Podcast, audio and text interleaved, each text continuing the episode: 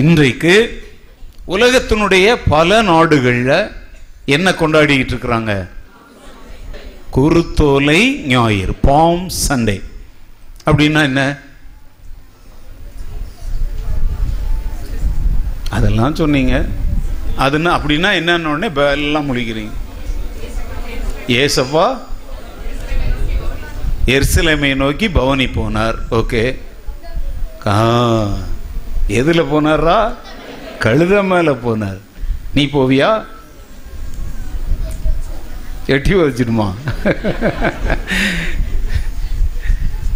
ஏசு குதிரை மேலே போனாரு யானை மேலே போனாருன்னா அது ஒன்றும் பெரிய அதான் மேல ஆட்கள் நிறைய பேர் போகிறாங்களே வானத்தையும் பூமியையும் படைத்த ராஜாதி ராஜா கழுத மேலே போனார் அப்படின்னா அது மிகப்பெரிய ஒரு செய்தி தான் லேலுயா பிரைசலார்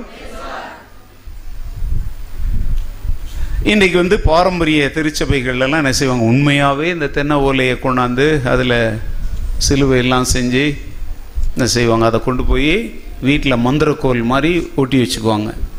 நிறைய பேருக்கு அது என்னது? ஒரு மந்திரம். அதை வந்து சிலுவை அந்த சோத்து அந்த என்ன, கதவுலையோ வாசல்லையோ சொருவி வச்சுட்டா பேய் பிசாஸ்லாம் உள்ள உள்ள வர உள்ள இருக்கிற நீயே பெரிய பேய் பிசாசு. வெளியே இருந்து எதுக்கு வரணும்? ஏன்னா உள்ளே உட்காந்து சிகரெட் குடிப்போம் தண்ணி அடிப்போம் அக்கிரமம் பேசுவோம் கெட்ட வார்த்தை பேசுவோம் அடிக்கும் உதைக்குவோம் இவர் பேய் உள்ளே வரக்கூடாதான்.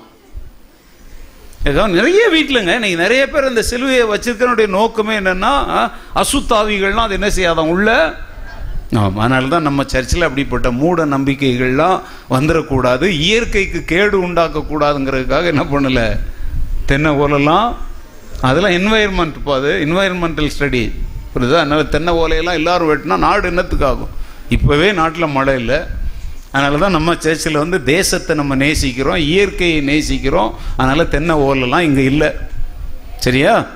அதனால் தென்னை ஓலை இல்லாமலேயே குருத்தோலை ஞாயிறு நம்ம கொண்டாடிட்டு இருக்கிறோம். பிரைசலோல் ஆமாம் அது இப்போ நான் கேட்குறேன் ஓலையை கொண்டாடுறவங்க அப்போ ஏன் கழுதையை கொண்டு வர மாட்டுறாங்க இப்போ குருத்தோலை ஞாயிறு அன்னைக்கு ஓலையை கொண்டு வராங்கல்ல. அப்போ அந்த சர்ச்சு பாஸ்டரை கழுதை மேலே ஏற்றி உட்கார வச்சு எந்த பாஸ்டர் உட்காருவார்? சோமில்லன்னு போய் படுத்துக்குவார். ஓகே இன்னைக்கு நிறைய சபைகள் இது கூட தேவைதாங்க நம்ம நாட்டில். நான் போன் சொல்ல என்னுடைய சிந்தனைகள்லாம் வேற. நான் வந்து எப்போவுமே முட்டாள்தனமாலாம் சிந்த நம்ம நாட்டில் நிறைய சபைகளில் தெரு தெருவா போய் ஓசன்னா பாடுவோம் இயேசுவின் தாசரே உன்னதத்தில் தாவீதின் குமாரனுக்கு ஓசன்னா. குரு தோலை ஞாயிற்றில் நம் குரு பாதம். இப்படி பாடல்களை அப்படியே ஐயர் போவார் எல்லாரும் தெரு தெருவா பாடிட்டு வருவாங்க.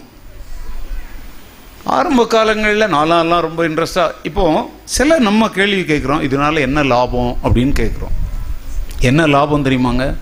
அவன் வந்து மோளம் அடிச்சுக்கிட்டு காது கிளிய தெருவையே என்ன பண்ணுறான் அந்த மாதிரி ஒரு நாட்டில் நம்மளும் இருக்கிறோம் நம்மளும் ஜீவிக்கிறோம் காட்டுறதுக்கு இந்த மாதிரி ஒரு ஊர்வலம் நடத்துறதெல்லாம் தப்பு கிடையாது. நான் யோசித்தேன் ஏன் நம்ம சேர்ச் இவ்வளோ பெரிய சேர்ச் வச்சுருக்கிறோம்? இந்த பிள்ளைனா கார்டன் ஒரு கலை கலைக்கு இவ்வளோ பேர் நம்ம இங்கே இருக்கிறோம்னு காட்டணும் அப்படின்னா அப்படி போனால் தாங்க முடியும். எல்லாம் உள்ளே உட்காந்து இப்படி மூடிக்கிட்டு உள்ள செல்ஃபோன் பேசுனா எப்படி கிறிஸ்தவம் வளரும்? அடுத்த வருஷம் போகலாமா என்னங்க? சிலருக்கு வெக்கம். இதில் என்ன வெக்கம்?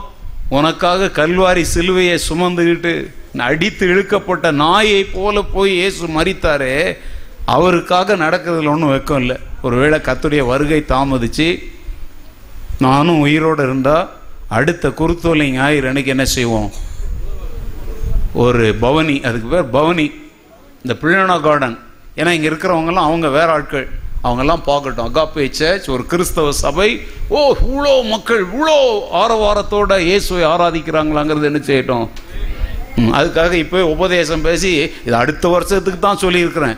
அதனால் இப்போவே வெளியே போயின்னு தென்னை மரத்து கீழே கம்யூனிட்டி மீட்டிங் ஆரம்பிச்சிடாதீங்க. இதெல்லாம் சரியா? இது தேவையா? அது அடுத்த வருஷம் பார்த்துக்கலாம். நான் இப்போ சொல்லி இருக்கிறது அடுத்த வருஷத்துக்கு தான். சரியா? அதனால் முடிஞ்ச உடனே காப்பி டீ விற்றாங்கன்னா வாங்கி குடிச்சுட்டு போயிட்டே இருங்க. தென்னை மரத்துக்கு கீழே கமிட்டி மீட்டிங்லாம் போடக்கூடாது. ஓகே ஓகே கவனிங்க. நீங்கள் பைபிளில் நாலு இடத்துலையும் இந்த சம்பவம் சொல்லப்பட்டிருக்கு.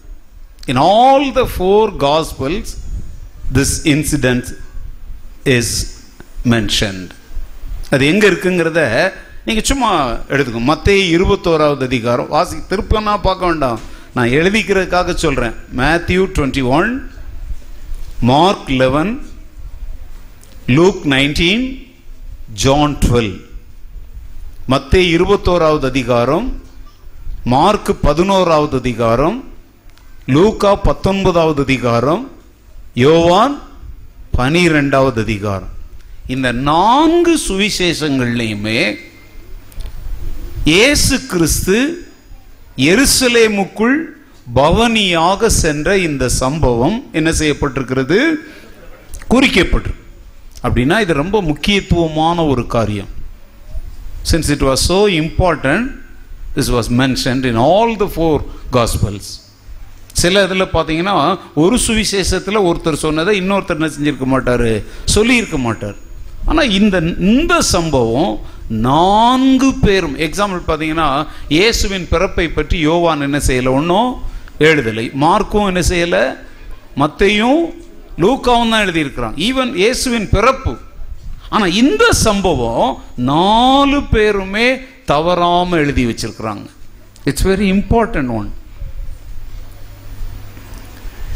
இந்த மத்திய இருபத்தி ஓராவது அதிகாரத்தை முழுசு இப்போ நான் அதெல்லாம் வாசிக்க முழு நேரம் இல்லை நமக்கு. நீங்கள் வீட்டில் போயிட்டு இன்றைக்கு இரவு தூங்குறதுக்கு முன்னாடி இந்த மத்தேயு இருபத்தி ஓராவது அதிகாரத்தை ஒரு முறை என்ன செஞ்சிருங்க? வாசி நீங்கள் நாலு சுவிசேஷத்தில் இருக்கிறதையும் வாசிக்க வேண்டாம். எந்த அதிகாரத்தை மாத்திரம் வாசித்தா போதும்? மத்தேயு இருபத்தி ஒன்று. எதுக்குள்ள? இன்னைக்கு இரவுனா எப்போ? எல்லாம் இன்னைக்கு ஸ்பெஷல் சாப்பிட்டு கொடா விட்டு தூங்கிட்டீங்கன்னா அதனால் தூங்குறதுக்கு முன்னாடி இன்னைக்கு தூங்குறதுக்கு முன்னாடி நீங்கள்லாம் கீழ்ப்படிதல் உள்ள விசுவாசிகளாக இருந்தீங்கன்னா நீங்கள் என்ன பண்ணணும்? மற்ற இருபத்தி ஒன்று என்ன பண்ணிடணும்? வாசனை. ஏன்னா நீங்கள் இப்போ வாசிக்காமலேயே நான் பிரசங்கம் பண்ண போகிறேன் அதனால தான் ஓகே கவனிங் இந்த மத்தேயு இருபத்தி ஓராவது அதிகாரத்தில் நம்ம என்ன பார்க்குறோம் அப்படின்னா அவர் எருசலேமுக்கு சமீபமாய் வந்து ஒலிவமலை அருகில் இருக்கிற பெத்பர்கேவுக்கு வந்தபோது ரெண்டு சீஷரை கூப்பிட்டு நீங்கள் உங்களுக்கு எதிரே இருக்கிற கிராமத்துக்கு போங்க. அங்கே ஒரு கழுதையையும் அதனோடு ஒரு குட்டியையும் கட்டியிருக்க காண்பீர். அதை அவுத்து என்கிட்ட கொண்டு வாங்க. யாராவது உங்களை ஏதாயிலும் கேட்டால் இவைகள் ஆண்டவருக்கு வேண்டும் என்று சொல்லுங்கள். உடனே அவைகளை அனுப்பிவிடுவான் என்று அவர்களை அனுப்பினார். அதே மாதிரி அவங்க போகிறாங்க நடக்குது. இதெல்லாம் அந்த இடத்துல. நாலு அஞ்சு பாருங்களேன். இதோ உன் ராஜா சாந்த குணம் உள்ளவராய் கழுதையின் மேலும் கழுதை குட்டியாகிய மரியின் மேலும் ஏறிக்கொண்டு உன்னிடத்தில் வருகிறார் என்று சியோன் குமாரத்திக்கு சொல்லுங்கள் என்று தீர்க்கதரிசியினால் உரைக்கப்பட்டது நிறைவேறும்படி இதெல்லாம் நடந்தது. பிரைசலால். அப்போ இல்லை இந்த இதிலிருந்து என்ன தெரிய தெரியுமா? இந்த வசனம் என்ன சொல்லுது அப்படின்னா அப்போ இயேசு அந்த கழுதை கழுதை குட்டியின் மேலே ஏறி போனது தற்செயலாய் நடந்த ஒரு சம்பவம். இது ஏற்கனவே பழைய ஏற்பாட்டில் இப்படி நடக்க போகுதுங்கிறத பல நூறு வருடங்களுக்கு முன்னாடியே என்ன பண்ணிட்டாங்க? எழுதி வச்சுட்டாங்க. It is and fulfilment of Old Testament prophecy it's very important அது எங்க இருக்குன்னா சகரியாவின் புத்தகம் ஒன்பதாவது அதிகாரம். வாசிக்க வேண்டாம். சகரியா ஒன்பது ஒன்பது. This prophecy is mentioned in the book of Zechariah chapter nine verse nine அங்க இது சொல்லப்பட்டிருக்கு. அதன்படியே இதெல்லாம் நடக்குது. இப்போ வந்து என்ன செய்யறாங்க பாருங்க. சீஷர்கள் அந்த கழுதையும் அதன் குட்டியும் கொண்டு வந்த உடனே அவைகள் மேல் தங்கள் வஸ்திரங்களை போற்றி அதில் அதுல என்ன பண்ணாங்க? அவரை ஏற்றினாங்க. திரளான ஜனங்கள் தங்கள் வஸ்திரங்களை வழியிலே விரித்தார்கள். வேறு சிலர்கள் மரக்கிளைகளை தரித்து வழியிலே பரப்பினார்கள். முன் நடப்பாரும் என்ன சொன்னாங்க? ஓசன்னா! தாவிதின் குமாரனுக்கு!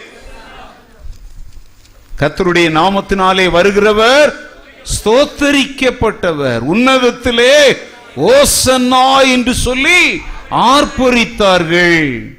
நகரத்தார் எல்லாரும் அதை பார்த்து என்ன பண்ணாங்க ஆச்சரியப்பட்டாங்க. அது மாத்திரல்ல இவர் யார் என்று விசாரித்தார்கள்.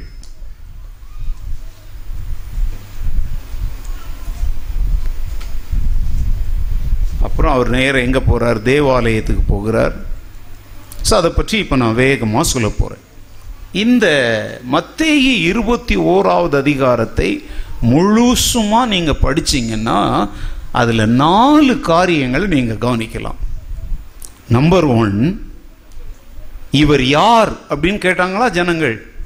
அப்படி பவுனியாக போகும்போது நிறைய பேர் என்ன ஆச்சரியப்பட்டு இவர் ஹூ இஸ் திஸ் மேன் இவர் யார்?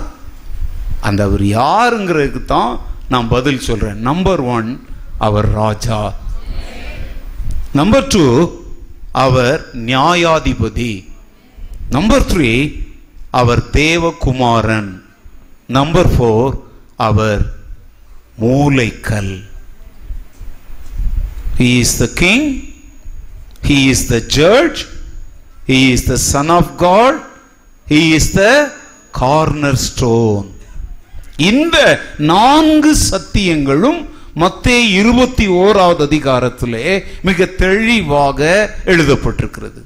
அங்கே நடந்த சம்பவங்கள் அவர் யார் என்பதை ஏன்னா அவங்க கேட்கிறாங்க இவர்? ஸோ இந்த குருத்தோலை ஞாயிறு வந்து வெறும் கழுதை குட்டியில் ஏறி போனார் ஓலையை பிடிச்சிட்டு போனாங்க ஓசன்னா சொன்னாங்க. அதனால நம்மளும் எப்போ பார்த்தாலும் ஓசானா சிலர் அதை கூட அப்படி தப்பாக போடுறாங்க. அப்படி பாடிட்டு உட்கார்ந்துருக்கிறதுக்கு இல்லை. இங்க அதான் நான் சொன்னேன் இதெல்லாம் வந்து ரொம்ப இறையியல் முக்கியத்துவம் வாய்ந்தவை. இந்த நான்கு சுவிசேஷர்கள் அதை சொல்றாங்கன்னா இயேசு யார் என்கிற செய்தி தான் இந்த உலகத்துக்கு முக்கியம்.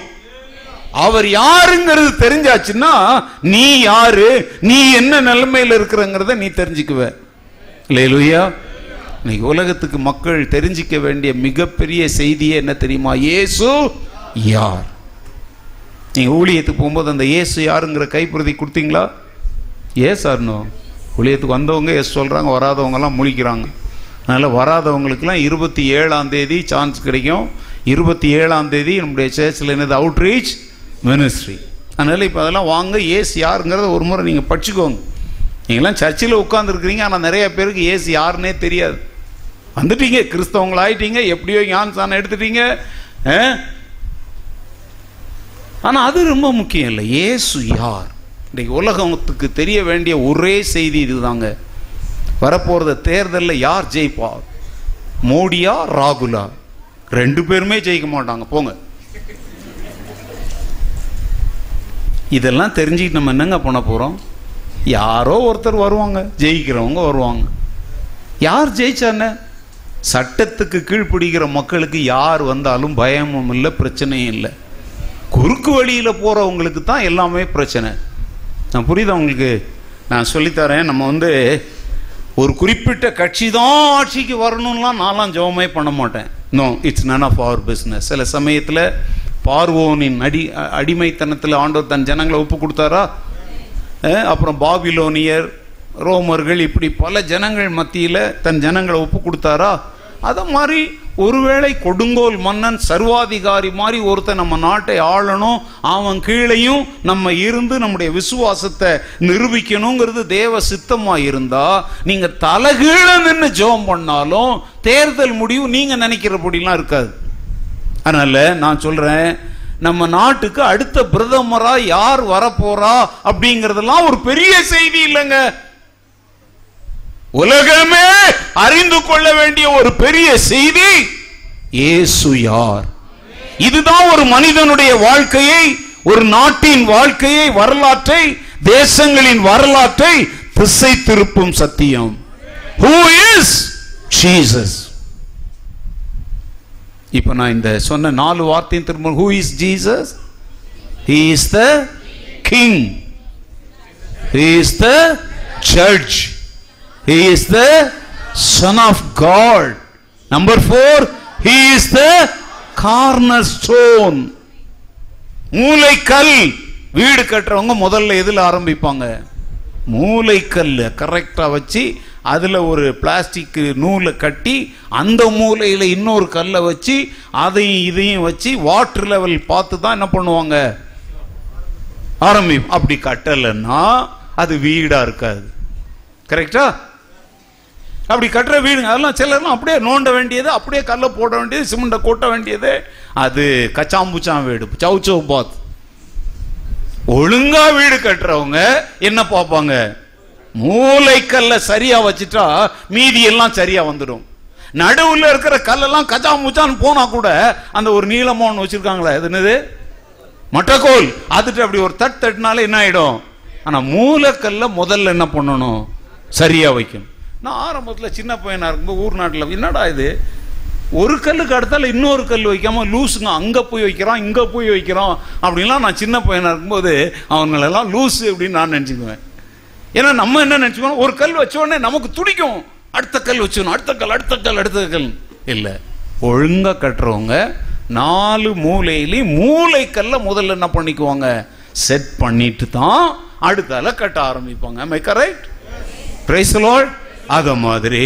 இன்னைக்கு அநேகருடைய வாழ்க்கை கச்சாம்புச்சான்னு அஹ், வளைஞ்சிக்கிட்டும் நெளிஞ்சிக்கிட்டு இருக்கிறது காரணம் என்ன தெரியுமா? மூளை கல்லாகிய இயேசுவை தங்களுடைய வாழ்க்கையில் அவங்க சரியா வைக்கல. அவரை வைக்க வேண்டிய இடத்துல வைக்க வேண்டிய விதமா என்ன செய்யல? வைக்கல. வயிற்று வலியை போக்குகிறவராகவும் கல்யாணம் பண்ணி வைக்கிறவராகவும் வெளிநாட்டு வேலை வாங்கி தரவராகவும் மந்திரம் தந்திரம் பேய் பிசாசுல இருந்து விடுதலை ஆக்குகிறவராகவும் வச்சிருக்கிறாங்க. அது ஒரு கல்லு. ஆனா மூளை கல் அது இல்ல. மூளை கல் அவர் உன் ராஜா. அவர் உன்னை நியாயம் தீர்க்க போகிறவர். அவர் மனிதன் அல்ல தேவகுமாரன். அவர்தான் எல்லாவற்றுக்கும் அஸ்திபாரமாய் இருக்கிறவர். இந்த சத்தியங்கள் ரொம்ப முக்கியம். இயேசு நல்லவர் இயேசு வல்லவர் என்றென்றும் மாறாதவர். இதெல்லாம் ஓகே தான்.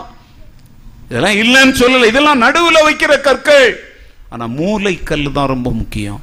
பிரைஸ் லார்ட் நல்லா கவனிங்க. நாலாவது வசனம் அஞ்சாவது வசனத்தை இப்போ வாசனம் இல்லையா? அதில் என்ன சொல்லி நாலு அஞ்சு பாருங்கள் ராஜா சாந்த குணமுள்ளவராய் கழுதையின் மேலும் கழுதை குட்டியாகிய மரியின் மேலும் ஏறிக்கொண்டு உன்னிடத்தில் வருகிறார் என்று சீயோன் குமாரத்திக்கு என்று தீர்க்கதரிசியினால் உரைக்கப்பட்டு நிறைவேறும்படி இப்படி ஒன்பதாவது வசனம் பாருங்க.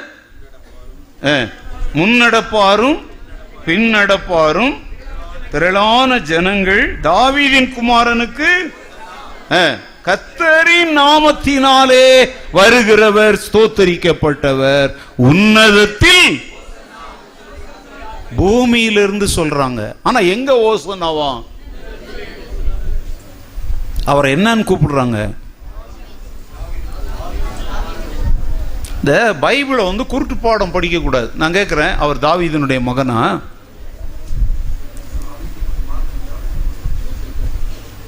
கவனிங்க தாவீதின் குமார் பைபிள் அதனால தான் பைபிளை எப்போவுமே படிக்கும்போது மேலெழுந்த வாரியாக படிக்கக்கூடாது. இதெல்லாம் அந்த டிவி செய்தியில் வரும். எப்படி படிக்கணும் அப்படின்னு. அதாவது தாவீதின் குமாரன் அப்படிங்கிற வார்த்தை எதற்கு அடையாளம் தெரியுமா?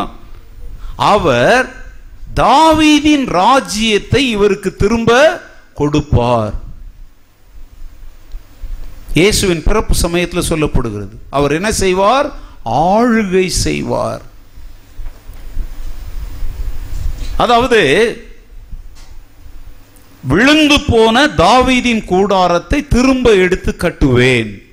இந்த தாவீதின் ராஜ்யம் என்பது நல்லா கவனிக்கணும். அவன் வந்து சியோனை தன்னுடைய தலைநகரமாய் கொண்டிருந்தான்.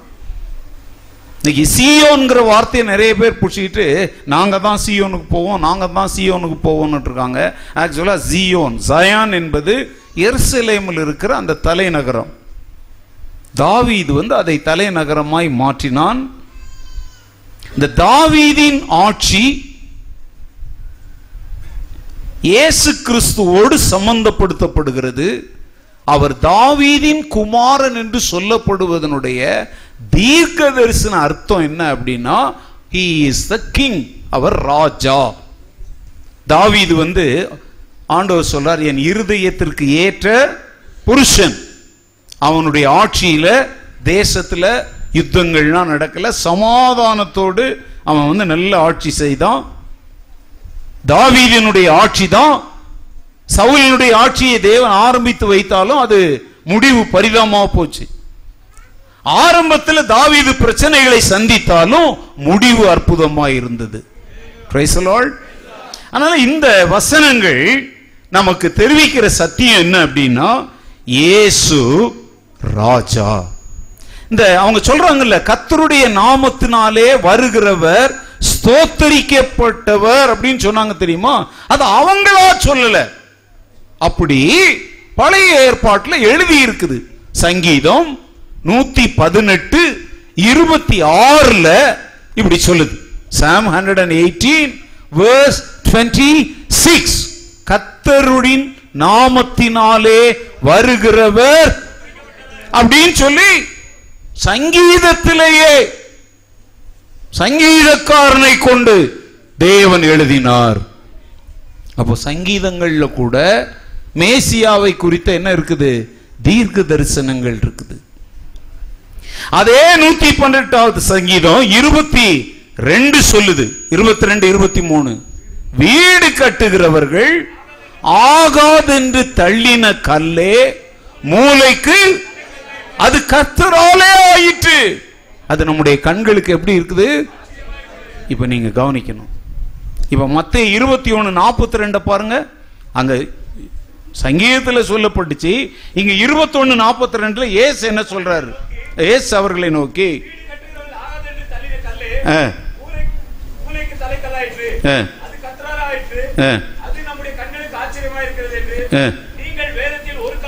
பாருங்க இயேசு கேட்கிறார் நீங்கள் வேதத்தில் ஒரு காலம் என்ன செய்யலையா?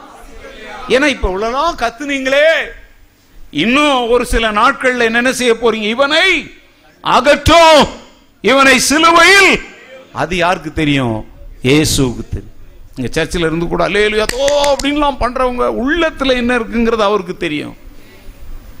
நீ கை தட்டுறதோ ஆடுறதோ குதிக்கிறதோ நீ வேத அறிவு உள்ளவன் வேத அறிவின்படி தான் செய்கிறன்லாம் அர்த்தம் கிடையாது. நம்ம கிறிஸ்தவ பாடல் பாடும்போது ஒரு குடிகாரன் போனால் கூட அவன் கூட நின்று என்ன பண்ணிட்டு போவான்? ஆடிட்டு போவான். அதுக்காக அவன் அபிஷேகம் பெற்றவன் அர்த்தமா? இன்னைக்கு ஆடிட்டே பாடுறவங்கெல்லாம் என்னவான் குடிகாரன் கூட தான் ஆடுவான். லூசு கூட தான் ஆடும். பேய் பிடிச்சா கூட பேய் கூட ஆடும். நீங்கள் பேய் துரத்துறதுல பார்த்துருக்கீங்களா? நீங்கள் என்ன பாட்டு பாடுறீங்களோ அதுக்கேற்றபடி பேய் கூட என்ன செய்யும்? நானே சொல்கிறேன் அபிஷேகங்கிற பேரில் ஆடுறவன் பாடுறவன் குதிக்கிறவன் கும்மாளம் போடுறவன் அப்படி அரை மயக்கத்தில் பாதி போதையில் கண்ணை மூடிட்டு அப்படிலாம் போகிறவன்லாம் அபிஷேகம் பெற்றவன் ஏமாந்துறத. பைபிள்ல இருந்து ஏதோ ஒரு வசனத்தை சொல்லிட்டான்னா அப்படியே பைபிளை தெரிஞ்சிட்டவன் அவன் பின்னாடி போயிடாத. அது அறவேக்காடு. ஏன்னா சங்கீதம் நூத்தி பதினெட்டு இருபத்தி ஆறுல சொல்லப்பட்ட வசனம் இருபத்தி ரெண்டு இருபத்தி மூணுல சொல்லப்பட்டிருக்கிறத அவங்க மறந்துட்டாங்க. இருபத்தி ஆறு அவங்க சொன்னாங்க. ஆனா இருபத்தி ரெண்டு இருபத்தி மூணு அவங்க என்ன பண்ணிட்டாங்க? மறந்துட்டாங்க. வீடு கட்டுகிறவர்களால் ஆகாதென்று தள்ளப்பட்ட கல் மூளைக்கு என்ன ஆயிற்று? அந்த தலைக்கல் யாரு? ஏஸ் அது அவங்களுக்கு தெரியல. அதனாலதான் அவரை வேண்டான்னு தள்ளினாங்க. ஒருத்தர் வீடு கட்டுறவன் அட போயா மூளைக்கல்லாவது ஒன்னாக்கா எல்லாம் கல்லுனா எல்லாம் கல்லு தான் கட்டு அப்படின்னு சொன்னோம்னா வீடு உருப்படுமா? அன்றைய யூத மத தலைவர்களும் ஜனங்களும் இயேசு எங்களுக்கு வேண்டாம். எங்களுக்கு பரபாஸ் வேணும். இவனை அகற்றும். இவனை சிலுவையில அடியும். அப்படின்ன போது என்ன வேண்டாம்னு சொன்னாங்க? கட்டுப்பா வீட்டு. ஆனா என்ன கல்லாம் வேண்டாம்? ஏசு அதங்க நினைவு போட்டுகிறார். வேதத்தில் நீங்கள் ஒரு காலம் வாசிக்கவில்லையா? அப்படின்னா அர்த்தம் என்ன?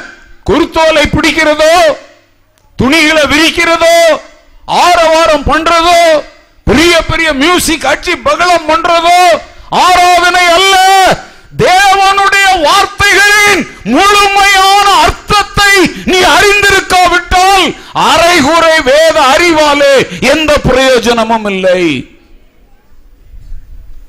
இன்னைக்கெல்லாம் சிலர் சொல்லுவாங்க என்ன உங்க சர்ச்சில் ஒரு ஆர்ப்பாட்டமே இல்லையே?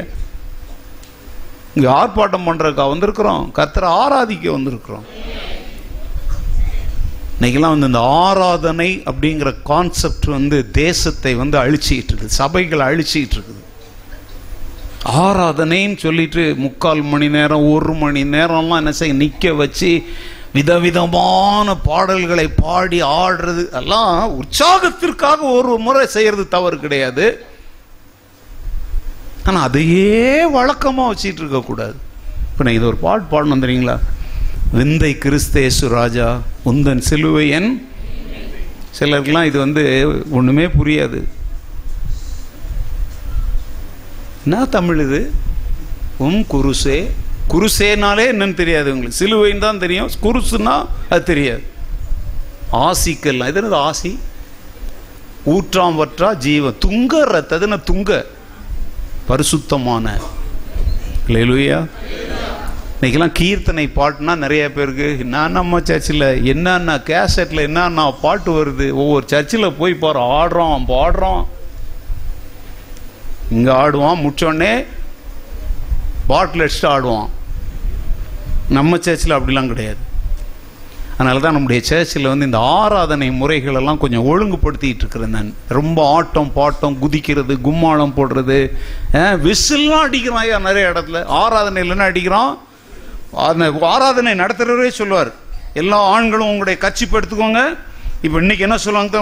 உன்னதத்தில் ஓசன்னா அப்படின்னு நான் பாடும்போது எல்லாரும் என்ன பண்ணணும்? பெண்கள்லாம் உங்க துப்பட்டாவை எடுத்துக்கோங்க. இது சூடு சொரணம் இல்லாம உடனே உருவிடும் ஏன்னா ஏசுநாதருக்காக மானங்கட்ட சந்ததியே. இன்னைக்கெல்லாம் எத்தனை இந்த சார்ஸ் கிரவுண்டில் பாருங்க. பெரிய பெரிய வரான் ஒருத்தன் கிட்டார் அடிக்கிறான் பார்த்தா பொம்பளை மாதிரி முடி வளர்த்துக்கிறாங்க பென்னி கேள்வி கேள்விப்பட்டிருக்கீங்களா நான் அவன் மேடையில் உட்காந்து பின்னால இருந்து அப்படியே ஒரு தள்ளு தள்ளி அவன் சாவடிச்சிடலாமான்னு யோசித்தேன். ஏன் ஏசுநாதருக்காக கிட்டார் அடிக்கிறான்? நான் ஏன் முடி வெட்ட முடியாதா? பைபிள் சொல்லுது ஆம்பளை நீளமா முடி வளர்க்கக்கூடாது பொம்பளை முடிய நீளமா வளர்க்கணும். பாஃப் கட்டிங் என்னதான்? ஆ, கட் பண்ணிடு. இல்லை மொட்டை அடிச்சுட்டு அது புது ஸ்டைலு ஆராதனையில். நான் பார்க்குறேன் அன்னைக்கு ஒரு மீட்டிங்கில் நான் உட்காந்துருக்கேங்க நம்ம சர்ச் பொண்ணு ஒரு பொண்ணு இல்லை. அங்கே வந்து அவர் வந்து எளிமைக்கு ஆட வைக்கிறார் எல்லாரையும். நம்ம சர்ச்சில் கூட இருக்காங்க. வேறு எதுக்குமே வராத கேஸுங்கெல்லாம் இதில் போய் நின்று ஆடிட்டு வரும்.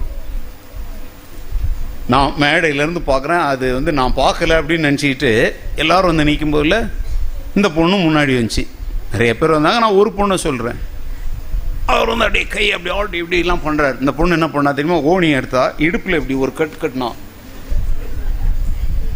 இந்த காலும் கல்லும் முள்ளும் காலுக்கு மெத்தைன்றவன் இடுப்பில் கட்டுறான் பார்த்தீங்களா அதை மாதிரி கட்டிக்கிட்டு அவர் அங்கே பாடணும் இந்த பொண்ணில். எங்க காணும்? அட்ரஸை காணும்? இன்னைக்கு வரல பொருள் இருக்கு. ஒரு பின்னால் எங்கேயும் உட்காந்துருக்கலான்னு தெரில நான் பார்க்குறேன். இது எப்படின்னா இந்த தசராவில் பார்த்தீங்கன்னா வெஸ்ட் பெங்காலில் வந்து ஒரு சாமி கும்பிடுறாங்க தெரியுமா? என்னது? காளி. அது அப்படிதான். அப்படி நிற்கும் இதில்? இது ஆராதனையா? இது குரங்கு துள்ளுற மாதிரி இருக்கு. அது அப்புறம் பாருங்க இந்த பைபிள் காலேஜ் இந்த பைபிள் காலேஜில் நிறைய குரங்குங்க. இந்த மாதிரி கூட்டங்களுக்கு அதுவும் இங்கிலீஷ் பாட் போனால் இவங்களுக்கு இங்கிலீஷே தெரியாது. இங்கிலீஷ் பாட் போட்டுட்டோன்னே இவங்களுக்கு ஆவி இறங்கிடும். அடே. அப்புறம் போகும்போது சிகரெட் பிடிச்சி போகிறது அப்புறம் பொண்ணுங்க தோள் மேலே கை போட்டுட்டு ஆம்பளை பசங்க இடுப்பில் கை போட்டு யாருடைய நாமம் தூசிக்கப்படுது? என் ராஜாவின் நாமம். வைராக்கியத்தோடு பேசுகிறேன் அகாப்பை திருச்சபை மக்கள் நீங்கள் தேவனுக்கு பயப்படுகிறவங்களா இருந்தா ஆராதனை என்பது தேவ வசனத்தின் அடிப்படையில். நீ புரிந்து கொண்டிருக்கிற அந்த புரிந்து கொள்ளுதின் அடிப்படையில் வரணும். உணர்ச்சி வசப்பட்டு வரக்கூடாது. லேலுயா ஆராதனை என்பது மக்களை ஒரு விதமான பரவச நிலைக்குள்ளே பாதி மயக்கத்துக்குள்ள கொண்டு போறதா இருக்குது. இல்ல ராங் சண்டே ஸ்கூல்ல ஆட வைக்கலாம். இன்னைக்கு youth meeting teen me teens meeting இருக்குது. அதில் கொஞ்ச நேரம் அவங்கள அவங்கள கொஞ்ச நேரம் குதிக்க வச்சு ஏதாவது எக்ஸசைஸ் மாதிரி பண்ண வைக்க தவறு இல்லை ஆனா இதையே ஆராதனையில ஞாயிற்றுக்கிழமையில பண்ணிட்டு உட்கார்ந்துட்டு இருக்கிறோம். இதுதான் ஆராதனை என்றால் நம்ம வேத வசனத்தை அறியாமல் இருக்கிறோம். ஒரு பாவியான ஸ்திரீ இயேசுவின் பாதத்தில் தைலத்தை ஊற்றிட்டு தன் தலைமுடியால் தொடச்சி கண்ணீர் விட்டா. இயேசு அதை ஏற்றுக்கொண்டாரா? அது என்னது ஒரு பெரிய ஆராதனை வார்த்தை இல்லாத ஆராதனை. ஆனால் இந்த இடத்துல இவங்கெல்லாம் அப்படி கத்துறாங்க. இயேசு கேட்குறாரு நீங்கள் வேதத்தில் ஒன்றும் வாசிக்கலையா? அப்போ நீ ஆரவாரம் பண்ணு கூப்பாடு போடு என்ன வேணாலும் பண்ணு. ஆனால் நீ என்ன அறிஞ்சிருக்கணும்? தேவனுடைய வசனத்தை அறிந்திருக்க வேண்டும். வேதாகம அறிவை உடையவர்களாக இருப்பது நல்லது.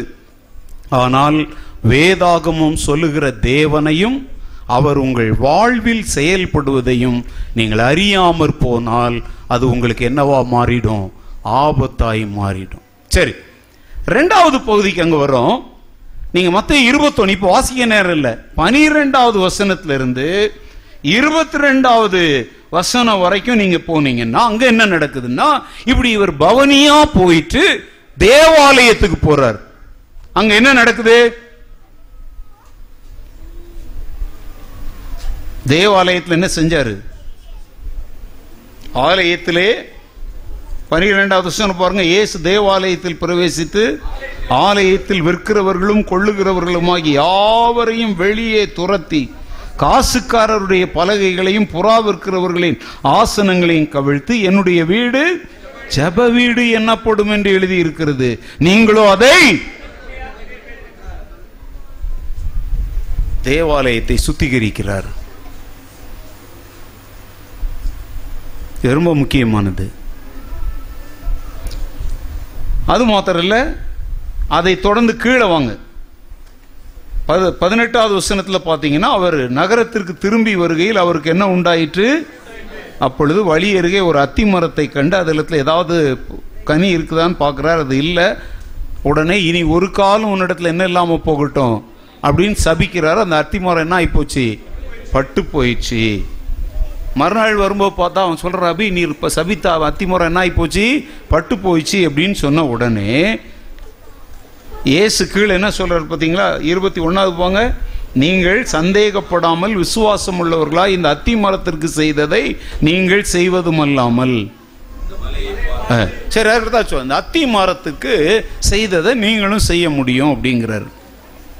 ரெண்டு காரியத்தை கவனிக்கணும். ஒன்று தேவாலயம் இன்னொன்னு அத்திமரம். தேவாலயத்தை தேவன் சுத்திகரிக்கிறார். ஏன்னா அவங்க அதை என்ன ஆக்கி வச்சிருந்தாங்க? கள்ளர்களின் கூடாரமாய் கொள்ளையடிக்கிற கூடாரமாய் மாத்தி வச்சிருந்தாங்க.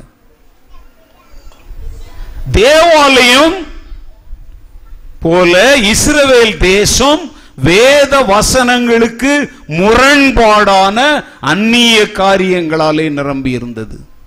நீங்க நம்ம சர்ச்சில் பண்ற எல்லாத்தையும் வசன அடிப்படையில் செய்யறோமாங்கிறத கவனிக்கணும். நிறைய நம்ம செய்கிறதில்ல இப்போ நம்ம சேர்ச்சில் கூட நிறைய காரியம். இப்போ கல்யாணம் நாளைக்கு நம்ம செய்கிற நிறைய விஷயங்களுக்கும் வசனத்துக்கும் என்ன கிடையாது? சம்பந்தமே கிடையாது. தாலி கட்டுறதுலேருந்து மெட்டி போடுறதுலேருந்து சந்தானம் பூசுறதுலேருந்து அப்புறம் இன்னொன்று நலுங்கு வைக்கிறதுலேருந்து பச்சை பந்தல் போடுறது எதுக்கும் பைபிளுக்கும் என்ன கிடையாது? ஆனால் நம்ம செய்வோம். ஏன்னா எங்கள் சொந்தக்காரங்க சொல்கிறாங்க நாங்கள் செய்யலைன்னா அப்படி பண்ணிடுவாங்க என்ன கொலையா பண்ணிடுவாங்க எந்திரிச்சு போயிடுவாங்க விடு சாப்பாடு மிச்சம் ஏழைகள் கொடுக்கலாம். இன்னைக்கு நம்முடைய வாழ்க்கையில நம்ம செய்கிற நிறைய காரியங்களுக்கும் வசனத்துக்கும் என்ன கிடையாது? சம்பந்தமே கிடையாது. இஸ்ரவேல் தேசம் அன்றைக்கு அப்படித்தான் வாழ்ந்தாங்க. தேவாலயம் எப்படி இருக்கணும்னு சொல்லி தேவன் வேதத்துல எழுதி வைத்ததெல்லாம் அவங்க மறந்துட்டாங்க. தேவாலயம் நடந்துச்சு. ஆனா தேவன் சொன்னபடி நடக்கல.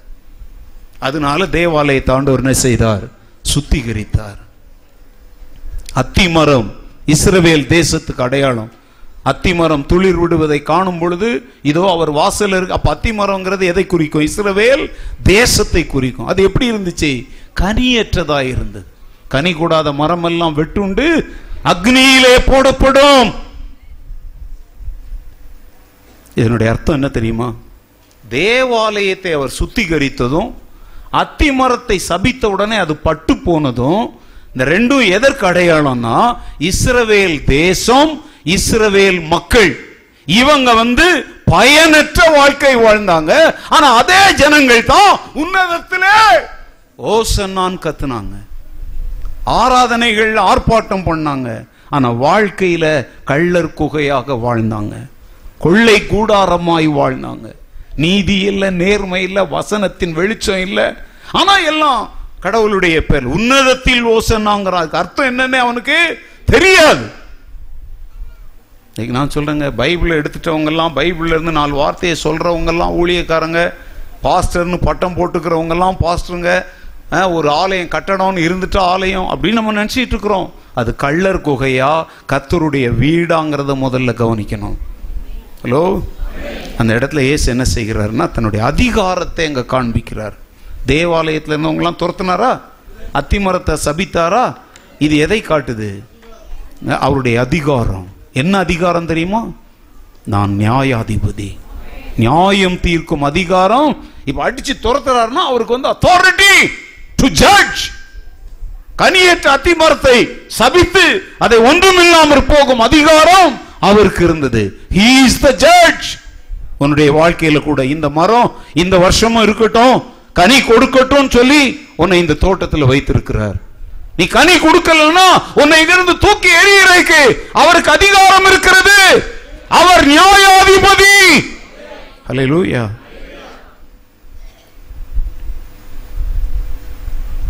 மூணு. இருபத்தி ஒன்றாவது அதிகாரம் இருபத்தி மூணுல இருந்து நாற்பது வரைக்கும் நீங்க பார்த்து பார்த்தீங்கன்னா இருபத்தி மூணுல இருந்து அங்க என்ன நடக்குது அப்படின்னு சொன்னாக்க அவங்க கேள்விகள்லாம் கேட்குறாங்க அவருக்கு பதில் சொல்ல முடியல அவங்களுக்கு.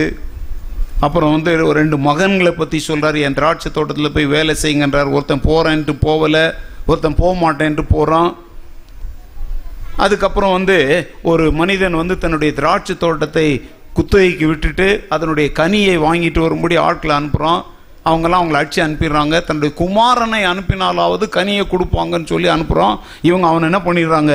கொலை செஞ்சு போட்டுடுறாங்க அப்படின்னு சொல்லிட்டு சில காரியங்களை அங்கே சொல்கிறார் இது எதை காட்டு தெரியுமா? அந்த குமாரன்கிறது யார்? திராட்சை தோட்டத்தினுடைய பலன்களை வாங்கிட்டு வரும்படி அனுப்பப்பட்டவங்கெல்லாம் தீர்க்கதரிசிகள். பழைய ஏற்பாட்டில் தீர்க்கதரிசிகள் காலா காலங்களாக தீர்க்கதரிசிகளை அனுப்பினார். அவங்க அவங்கள கல்லெறிஞ்சி காயப்படுத்தினாங்க. கடைசியில் ஆண்டவர் யாரை அனுப்பினார்? தன்னுடைய சொந்த குமாரனை அனுப்பினார். ஆனால் அவங்க அவர் என்ன செய்தாங்க? கொலை செய்தான். ஸோ அந்த இடத்துல பாருங்க ஏஸ் அங்கே என்ன சொல்றார் தெரியுமா? இப்போ நீங்கள் சொன்னீங்களே தாவீதின் குமாரன்னு. நான் தான் அந்த தாவீதின் குமாரன். என்னை நீங்கள் கொலை செய்ய போறீங்க. இப்போ கொலை செய்யல ஆனா இவர் என்ன செய்ய போறாங்க? இவங்க தான் கொலை செய்ய போறாங்க. ஐ ஆம் த சன் ஆஃப் காட் நான் யோசேப்பினுடைய மகன் அல்ல. நான் மரியாளின் மகன் அல்ல. நான் தேவகுமாரன். நான் உன்னதத்திலிருந்து வந்தவன். அல்லேலூயா அந்த இடத்துல அவர் அதை நிரூபிக்கிறார். அவங்களுக்கு அது தெரியல. தெரியாமலேயே அவங்க கூப்பாடு போட்டாங்க. தான் தேவகுமாரன் என்பதை அந்த இடத்துல இயேசு நிரூபித்தார். கடைசி காரியம் பாருங்க. மத்திய இருபத்தி ஒன்று நாற்பத்தொன்னு டு நாற்பத்தாறுல அவங்கள பார்த்து ஆண்டவர் கேட்குறார். இந்த வீடு கட்டுகிறவர்கள் ஆகாதென்று தள்ளின கல் தான் என்ன ஆயிற்று? மூளைக்கு? இதெல்லாம் நீங்கள் வாசிக்கலையா? அதனால தேவனுடைய ராஜ்யம் உங்களிடத்திலிருந்து நீக்கப்பட்டு அதற்கேற்ற கனிகளை தருகிற ஜனங்களுக்கு என்ன செய்யப்படும்? இந்த கல்லின் மேல் விழுகிறவன் என்ன ஆவான்? நொறுங்கி போவான். இது எவன் மேல் விழுமோ அது அவன் என்ன பண்ணிடும்? நசுக்கி போட்டுரும். அப்படின்னு பாருங்க இந்த நாற்பத்தி நாலுக்கு வாங்க பிரதான ஆசாரியரும் பரிசேரும் அவருடைய ஓமைகளை கேட்டு தங்களை குறித்து சொல்லுகிறார் என்று அறிந்து அவரை பிடிக்க வகை தேடினாங்க. ஆனா பயந்து போய் பிடிக்கல அவங்களுக்கே தெரிஞ்சிருச்சு இவர் யாரைத்தான் சொல்கிறாரு நம்ம தான் அந்த மூளைக்கல்லை தள்ளுனவங்க நம்ம தான் அந்த குமாரனை கொல்றவங்க அப்படின்னு அவங்களுக்கு புரிஞ்சிச்சு இப்போ நான் சொல்கிறேன் என்னதான் குத்திக்கிட்டு பாஸ்டர் பேசுகிறார் அப்படின்லாம் சொல்லாதீங்க. உங்களுக்கு புரியுதுன்னு அர்த்தம். இப்போ நாங்கள் இங்கே பேசும்போது இப்போ ஏசார் ஊமையை சொல்கிறார் அவங்களாம் சொல்கிறாங்க தங்களை குறித்து தான் சொன்னார்னு பயந்தாங்க. நான் இப்போ சொல்கிறேன் தேவனுடைய வார்த்தை உன் இருதயத்துல ஊடுருவி பாய்ந்து நீ யார்? என்ன நிலைமையில இருக்குங்கிறத உனக்கு உணர்த்தும். நீ ஊழியக்காரன் அச்சு தள்ளலான்னு பார்க்காத. நீ மனம் திரும்புவதற்குரிய வழியை பாரு. என்னதான் குத்தி பேசுறாரு. பாஸ்டர் எப்ப பார்த்தாலும் என்னையே பேசுறாருன்னா உன் மேல ஆண்டவர் ரொம்ப அன்பு வச்சிருக்கிறார். அதனால உனக்கு அதிக அட்டென்ஷன் கொடுக்கிறார். என்னதான் சொன்னார் என்னதான் சொன்னார்னா மனம் திரும்பு. அதுக்காக சர்ச்சை விட்டுட்டு போனா இதை விட அங்க ரெண்டு மடங்கு பேசுவார். நீ அதை விட்டுட்டு ஓடு! எங்க போனாலும் சரி நீ மனம் திரும்புகிற வரைக்கும் தேவன் விட மாட்டார். சபையை மாத்துறத விட மனசை மாத்துறது நல்லது. மனம் திரும்புறது நல்லது! என்ன இந்த சபையை விட்டா வேற சபை இல்லையா? சிலர்லாம் எப்படி தெரியுமா? இந்த சர்ச்சில் பாஸ்டர் மாத்திரம் தான் அங்க உட்கார்ந்து இருக்கிறாரு வேற சர்ச்சில் போனா எங்களை மாதிரி தசம்பம் கொடுக்கிற எங்களெல்லாம் பாஸ் எங்க உட்கார வச்சுக்குவாரு? போ. சர்ச்சில் வேணா அந்த சேர்ல உட்காரலாம். பரலோகத்துல எல்லாம் இடம் கிடைக்காது. ஏன்னா பூமியில பெருமையையும் அகங்காரத்தையும் பணத்தினாலே வாங்கலாம் நினைக்கிற நீ எங்க போனாலும் இந்த சீட்ல இடம் கிடைக்கும். ஆனா ஜீவ புஸ்தகத்துல இடம் கிடைக்காது. மனம் திரும்பு. ம- மனம் திரும்பு. இயேசு சொல்கிறார் இந்த கல்லின் மேல எவன் விழுறானோ அவன் ஒருங்குவான் இல்ல இந்த கல் எவன் மேல விழுதோ அவன் ஒருங்குவான் கல் ஒண்ணாவாது இயேசுவுக்கு யாராலையும் டேமேஜ் உண்டாக்க முடியாது. ஆமென் நீ இயேசு அவன் இவன் பேசினா கூட அவர் ராஜா தான். அவர் நியாயாதிபதி தான். அவர் தேவகுமாரன் தான். அவர் மூளை கல்லு தான். அதன் மேல மோதுகிற உனக்கு தான் நஷ்டம். இப்போ சொல்லித்தரேன். அன்றைய இஸ்ரவேலர்கள் அறியாமல் தவறு செய்தாங்க. ஆரவாரம் பண்ணாங்க பண்டிகை கொண்டாடினாங்க. ஆனா அங்க என்ன இருக்கல? வசனமோ அதன் அறிவோ இருக்கல. இந்த காலவெளியில நாமும் நம்முடைய வாழ்க்கையில அன்றைய வேத பாரகர் பரிசெயர் ஆயக்காரர் அறியாமையுள்ள ஜனங்களைப் போல வெறும் பண்டிகை கிறிஸ்தவங்களா இருக்காம இந்த காலவெளியில இயேசுவை யாரா ஏற்றுக்கொள்ளணும்? ராஜாவாக ஏற்றுக்கொள்ளணும். அவரே என்னை நியாயம் தீர்க்க போகிறவர் என்கிற பயத்தோடு நீ வாழணும். அவர் மரியாளின் குமாரன் என்று சும்மா அவர் ஒரு யூதனாய் பார்க்காம அவர் தேவகுமாரன் அவரே மேசியா என்பதை நீ உணர வேண்டும். எல்லாவற்றுக்கும் மேலாக அவர்தான் என் வாழ்க்கையின் மூளைக்கல் அவர் இல்லைன்னா என் வாழ்க்கைங்கிற வீடு என்ன செஞ்சிடும்? அசைஞ்சிடும். விழுந்துடும். என் வீடு என் குடும்பம் என் வாழ்க்கை என் ஊழியம் இதெல்லாம் அசையாம விழாம நிக்கணும்னா இயேசு என் வாழ்வின் மூளைக்கல்லாய் இருக்க வேண்டும். அமேன் இன்றைக்கு உங்களுக்கு இயேசு யார்? ராஜா. எத்தனை பேரால சொல்ல முடியும்? இயேசுவை நியாயாதிபதியாக ஏற்றுக்கொள்றீங்களா? அவரே மெய்யான தேவகுமாரன் ரட்சகர் மேசியான்னு ஏற்றுக்கொள்றீங்களா? அவர்தான் வாழ்க்கையின் எல்லாவற்றிற்கும் மூளைக்கல் என்பதை முழு மனசோடு ஒப்புக்கொள்றீங்களா? லூயா ஜெபிப்போம்.